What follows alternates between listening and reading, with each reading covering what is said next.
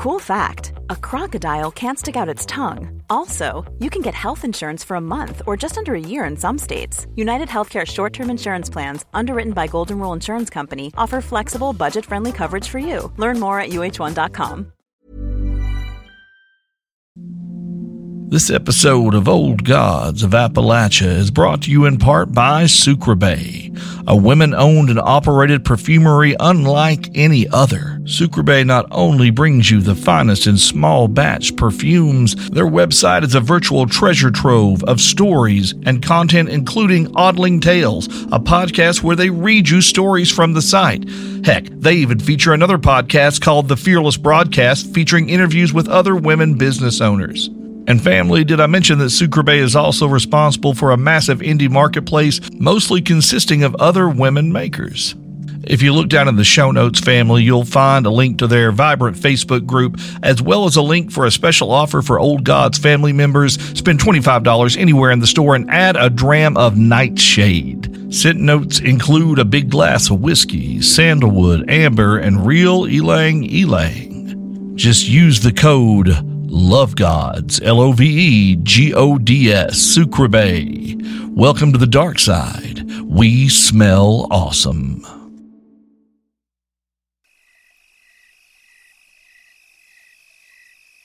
Old Gods of Appalachia is a horror anthology podcast and therefore may contain material not suitable for all audiences. So listener discretion is advised.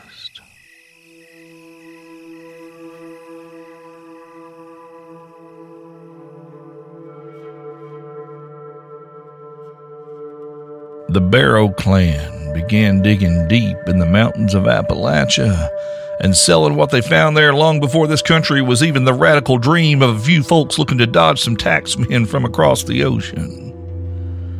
By the 1800s, their influence in the mountains of Pennsylvania had become such an accepted fact of life that the little mountain township of Pine Grove was renamed Barrow to honor the family and the company they had founded. There is power in a name family, and in this case, a great dark power. The rechristening of the town brought with it a great festival celebrating the glorious history of coal, the bituminous and the anthracite, the soft and the hard, the graves both deep and shallow. The local holiday culminated in a ceremony atop Coal Hill, the high point and center of town, atop which crouched the Barrow Mining Company's newly built home office, a grand and sprawling affair of limestone and white columns topped with a shining copper dome that shamed the local churches and the county courthouse with its stateliness. Well, after a marching band played and paychecks were handed out early, the patriarch of the Barrow family, one Elias Pontius Barrow, known to most folks as simply EP, flanked by his adult children, delivered a speech on the front steps of that grand new building wherein he unveiled the new town sign, which featured the family name and the date carved deep into its stone face. It also bore a line of strange symbols upon it, words etched in a tongue that no human mouth should have ever been able to speak, but E.P. Barrow did just that his mouth contorting to produce sounds that pierced the ear and clouded the mind. And with those words came a great shaking and breaking of the earth, and the hill cracked, and a great crevice opened in the ground, beginning at the front of Coal Hill and snaking right up to the foundations of the home office. And from it issued a cloud of sooty darkness that swept into the air like sentient ash. Women and children screamed and ran for cover, but the working men of Barrow, most still in their uniforms, stood rooted to the spot, unable to flee. As the townfolk of the newly baptized Barrow, Pennsylvania, breathed in the black dust that blew forth from that breach that had opened beneath their feet, E.P. Barrow walked calmly up the steps of his new office, stepped inside, and proceeded down to the cellar where the shiny new marble floor had split wide. His two eldest sons, Conrad and Benuel, followed in his wake. Without another word, E.P. took off his coat and his hat and lay down, still breathing, in a coffin carved from a cold ebony wood. The box was etched inside and out in the alien script that adorned the new town sign, the same fell tongue that had cracked the earth, which still groaned and trembled beneath the foundations, and with a nod to his boys, EP was sealed up and lowered widening crack of the breach as the ground trembled and shook. And when the chains lowering the coffin were pulled taut, and he could be lowered no further, and it seemed like the whole damn hill was going to fold into itself, Conrad turned to Benuel and, without so much as a hurried breath, slashed his younger sibling's throat with the hunting knife. Conrad tossed his bleeding brother after their father's casket into the roaring darkness, and silence fell across the town. In the gathering dusk on Coal Hill, the employees of the Barrow Mining Company were still gathered rooted in the place where they had listened to EP's address. Their mouths hung slack, and their eyes stretched wide, cast skyward, light the color of rotten plums blossoming in those dilated black portals. The dust or soot or whatever it was that had issued from the breach swept through the unresistant crowd like a swarm of locusts moving through each body in turn to consume blood and soft tissue and carve out the living soul that resided in each, creating empty vessels for the Barrow family to work its will upon the world and leaving them as hollow as hollow can be. And with its capital thus established, the Barrow Mining Company set its sights on expansion.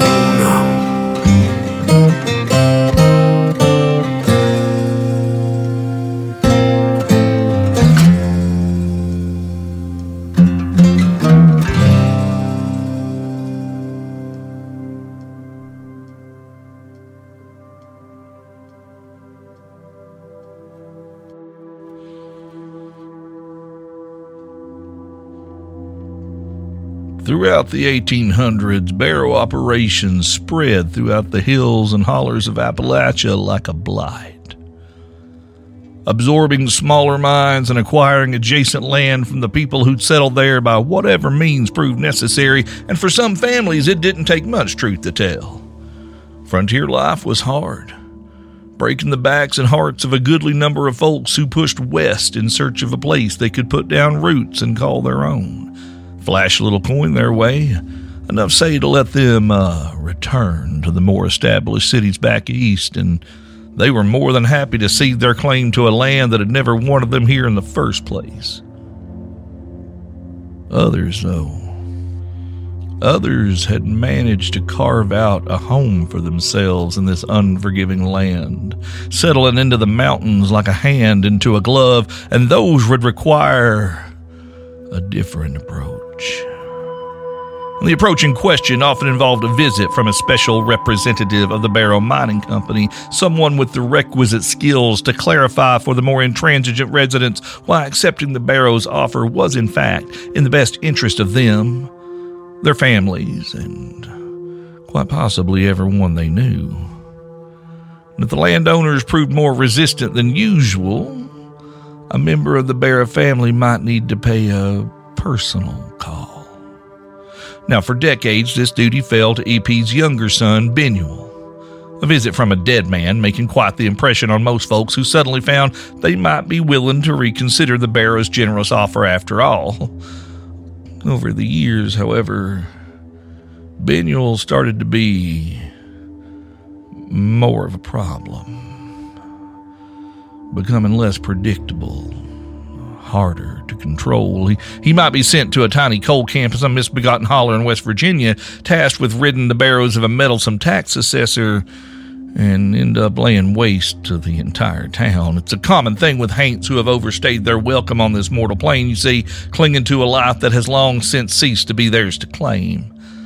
Their behavior becomes more erratic dangerous, and while EP had no concern for the collateral damage his younger boy might do to the communities where he was sent, Benuel's disobedience was becoming a problem. Replacing a town's entire labor force was costly and inefficient. Benuel was fast becoming a liability in the field, and Conrad had the whole of the Barrow clan's business interests to attend to on his father's behalf, and thus EP turned his eye to the concept of producing another heir. The process of expanding the Barrow family was lengthy and was delicate work. See, Conrad and Benuel were not EP's only progeny, no. They were simply his only children fit to represent the public face of Barrow Mining Company, the only ones who could pass relatively unnoticed amongst its human workforce. Yet something had to be done, and so EP instructed his sons to add more links to the great iron chain that suspended the black box that had been prepared for him. And they lowered him even further into the earth deep beneath the grand home office he had constructed.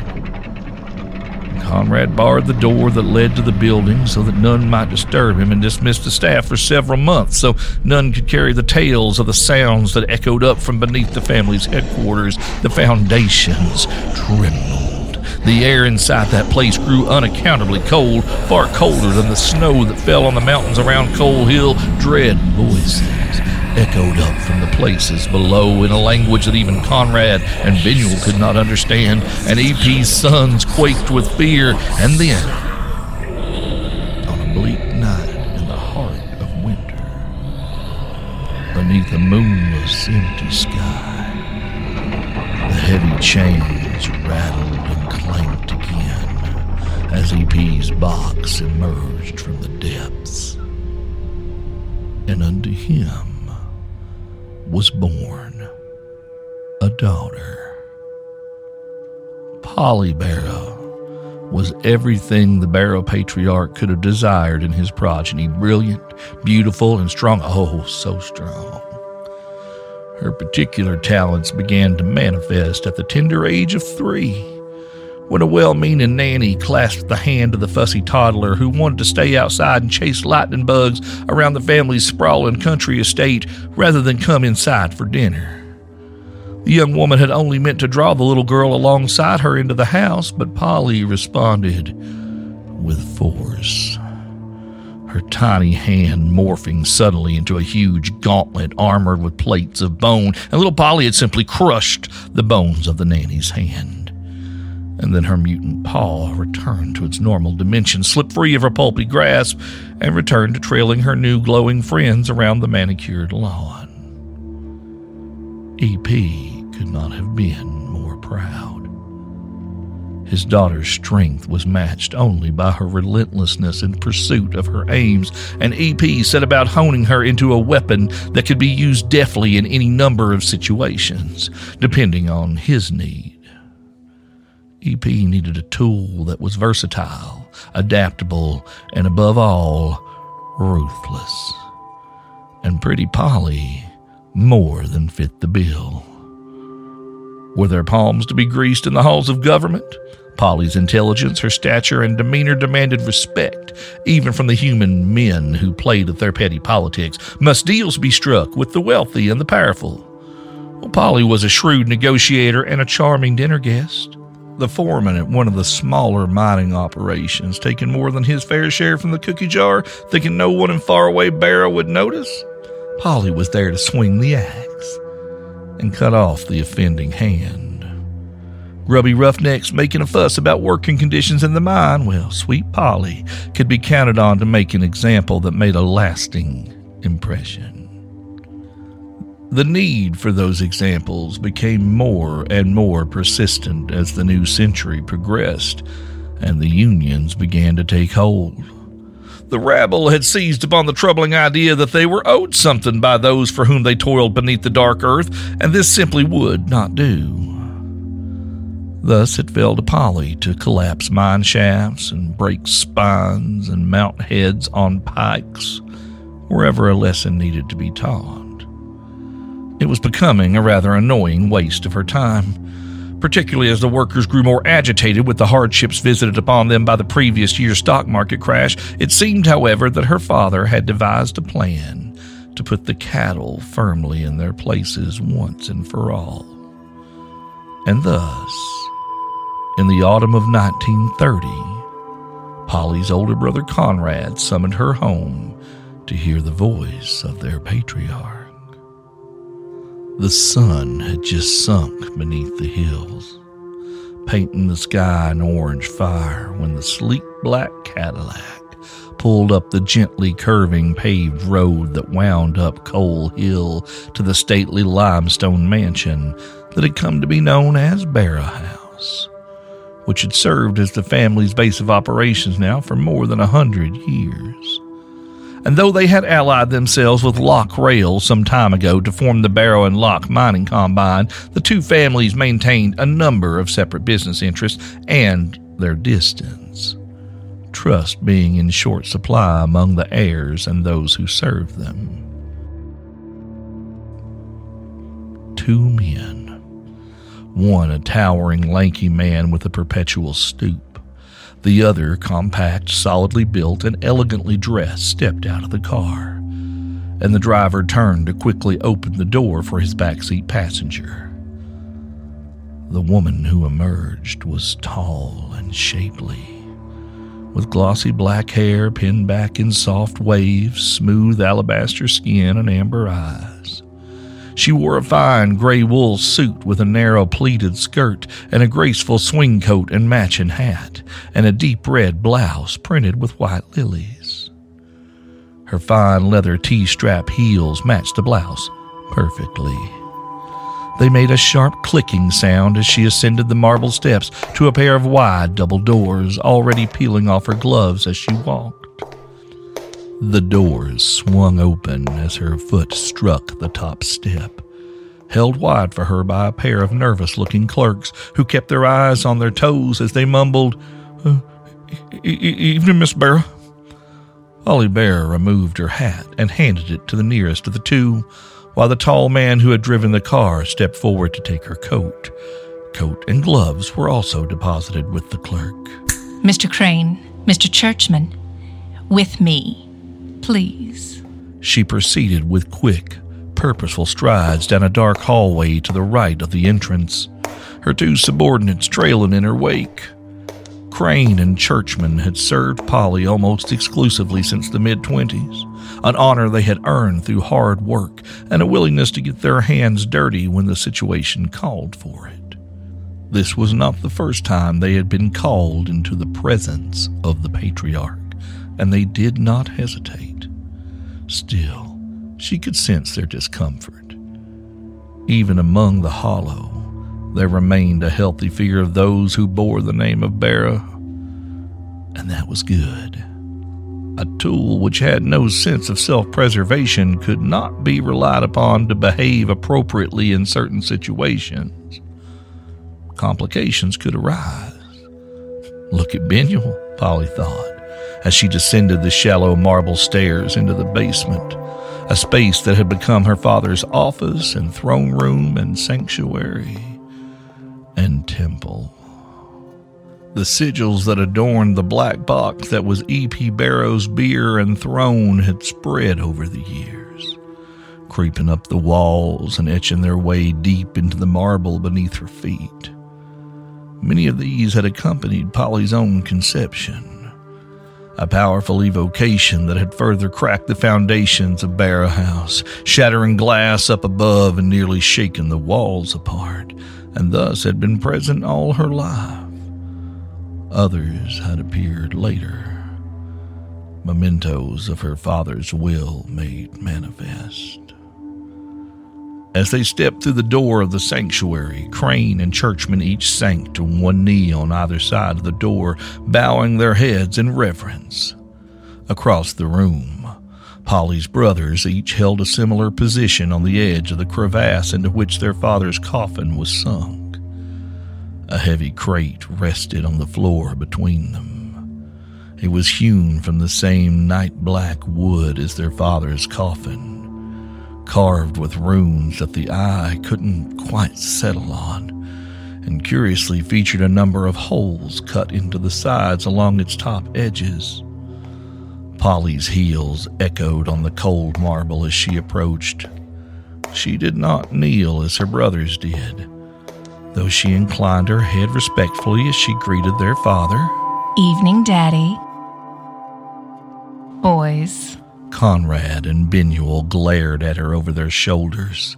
Relations between the Barrow siblings had never been particularly warm, and EP's obvious preference for the child he spoke of as his greatest creation had not improved matters. Duty was duty, however and Polly's eldest brother, Conrad, was nothing if not an obedient soldier in E.P. Barrow's service. He inclined his head to his younger sister in greeting as he spoke. Our father has an important errand which he has chosen to entrust to you. Again, Benuel grated angrily, eyeing Polly with malice. If her incorporeal brother could do her harm, Polly didn't doubt that he would. But Benuel didn't have the juice these days. He might still be driving half starved hill folk to madness with a whisper, but he'd long since grown too weak to affect her. His days on this plane were numbered. Of course. I am, as always, at your disposal, Daddy.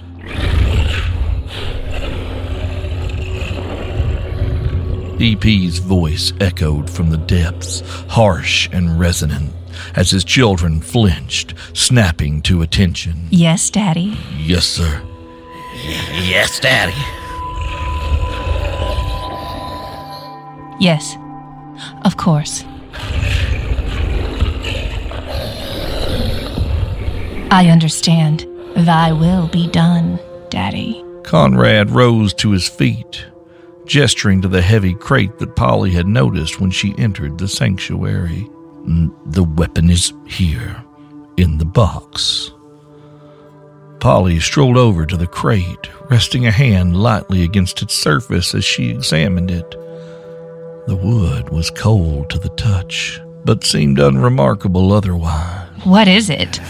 You'll see. Polly knelt down to peer inside through one of the holes carved into the black walls of the box. Her eyes widened in surprise. Just take it to the cold camps and set it loose. It will perform the task it was created for. And then you just load it back into the box, move on to the next, just as Father said. Unless, of course, you uh, can't handle it, I'd be happy to take it off your hands. Polly narrowed her eyes and shot her brothers a poisonous smile. We'll be just fine, brother dear. But I appreciate your concern. Gentlemen, in the back of the car. if you please. Crane and Churchman rose to their feet and dutifully hoisted the unwieldy crate between them. She headed for the door, footsteps echoing on the stairs, and the two hollow men followed. Polly had learned long ago what could happen if you turned your back on Benuel Barrow, and she didn't think it wise to underestimate Conrad either. It paid to be cautious. The two clerks occupying the front desk in the lobby snapped to attention as soon as they saw her, one holding her coat for her, while the other held the door open for her companions. Polly put on her coat, hat, and gloves and followed the two men outside. They had already loaded the crate onto the back of the car, and Mr. Churchman was sliding behind the wheel. Mr. Crane awaited Polly, holding the back door open for her. Home, Miss Barrow? Crane asked as she slid into the plush interior. No. West Virginia, I'm afraid. We're told the union organizers are sniffing around again. the children have forgotten their lessons. And it falls to me, once again, to play schoolmistress. Yes, ma'am. Crane joined Churchman up front, passing on Polly's instructions. The car's powerful engine roared to life, and the three sped off into the night, southbound for the Barrow coal fields. Oh, Polly, pretty Polly, go along with me. Polly, pretty Polly, go along with me. Oh, before we get married, for pleasure to see. Well, hey there, family. Welcome to the first proper story arc of season three of Old Gods of Appalachia as above, so below. Are y'all surprised to meet Miss Polly Barrow once again and so soon? Well, she has missed the pleasure of your company. And if you don't know who Polly Barrow is, I highly suggest you make sure you didn't miss out on our holiday special, Salt of the Earth, back around Christmas time. We are so excited to have y'all with us for season three. Uh, it's hard to believe that we're already on our third season. We have so many exciting stories to tell you this time around new characters, new places, maybe a familiar face or two, but uh, it's just good to be home. It's good to be back with y'all. And we ask that if you want to keep up with everything, please complete your social media ritual. Head on over to oldgodsofappalachia.com. Follow us on Twitter, Facebook, Instagram, the Discord server, all that good stuff. You can get all the upcoming news on our tabletop role playing game that the Kickstarter is getting ready to launch for. Monte Cook Games and Deep Nerd Media joining forces to produce Old Gods of Appalachia, the tabletop role playing game. You can head on over to MonteCookGames.com to sign up to be notified uh, or just look on our social media. We've been putting that everywhere so you can get that email for the day the Kickstarter launches and uh, get in on all the goodies. And as somebody who's on the inside of this crypt, let me tell you, there is some exciting goodies being developed for this thing, and you want to get in on that and not mess around or miss out. Family, if you truly want to help us out, though, if you want to become one with us truly and wholly, head on over to our Patreon, patreon.com slash old gods of Appalachia, where you can find 17 episodes of Build Mama a Coffin, the two-parter Door Under the Floor. We're getting ready to wrap up Black Mouth Dog, our newest prequel to Build Mama a Coffin. There's so much great content on there. We do our best to make it worth it because y'all keep our lights on. Y'all have enabled us to make this our full-time thing and we owe it all to you. So please, if you want to get in on that and truly join with us, patreon.com slash old gods of Appalachia. And Old Gods of Appalachia is a production of Deep Nerd Media, distributed by Rusty Quill. Today's story was written by Cam Collins and Steve Shell. Our intro music was by our brother Landon Blood, and our outro music was by Landon Blood featuring John Lee Bullard on the banjo. And the voice of Pretty Polly Barrow is Tracey Johnston-Crum. Talk to you soon, family. Talk to you real soon.